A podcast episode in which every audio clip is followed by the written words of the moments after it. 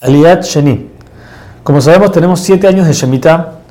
en los cuales el séptimo año no se puede trabajar la tierra, los otros seis se trabajan. Estos seis años, la cantidad de masrot que hay que sacar es diferente cada año. Tenemos, sabemos que tenemos la terumá que se le da al Cohen, el maaser rishon se le da al Leví, y aparte de eso tenemos dos tipos diferentes de maaser que depende del año, es lo que vamos a sacar. El año 1, 2, 4 y 5 de la Shemitah se saca lo que se llama Maser Sheni. Maser Sheni era el 10% de lo que quedaba del producto después de sacar los primeros Maserot. Este Maser Sheni se los comían los dueños, era de ellos propio, pero la diferencia era que ellos tenían que llevarlo a Jerusalén y comerlo en Jerusalén dentro de la, de la muralla de la ciudad vieja, como tenemos hoy en día. No podían comerlo afuera. Ya habíamos hablado de esto en las expresión pasadas. En los años 3 y 6 no se sacaba Maser Sheni, todos los demás Maserot sí se sacaban, Maser Sheni no se sacaba se sacaba Maser Ani, que era un 10%, igual que el Maser Sheni, y este se le daba a los pobres. La Torah nos enseña aquí que hay que repartir todo a los pobres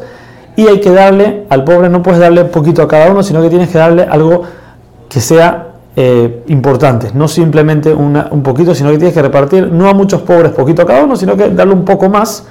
que es algo importante para cada pobre, aunque son menos cantidad de pobres. Ahora, aquí en, esta liga la Torah nos está diciendo que después del tercer año y del sexto año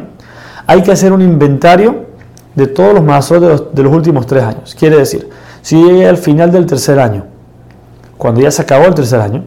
llega la fiesta de Pesach, yo tengo que ir al Betamikdash y tengo que todos los mazos de los últimos tres años ya haberlos sacado y repartido a quien sea que haya que repartirlo, sea al Cohen, sea al Leví, sea al pobre, sea que lo lleve a Jerusalén para comérmelo.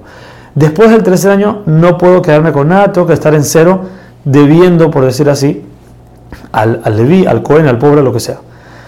Después de que una persona hizo esto, entonces al final en pesas del cuarto año, una vez que ya terminaron los, primeros tres años o los segundos tres años y estamos en el sexto, entonces la persona tiene que hacer lo que se llama vidui maaser. Vidui maaser es un, tipo, un cierto tipo de un texto que la Torah nos trae aquí, el cual uno menciona que sacó todos los que ya tenía que sacar lo sacó también de acuerdo a la ley, porque como sabemos hay leyes, uno no puede adelantar ciertas cosas a, las anteriores, tiene que hacerlo un cierto tipo de orden, hice todo como tenía que ser, tampoco no traté al producto que era terumá, que era hacer no como tenía que haber tratado, hay muchas cosas que no se pueden hacer con cada producto, yo hice todo lo que tenía que hacer, todo eso se dice en el Betamikdash,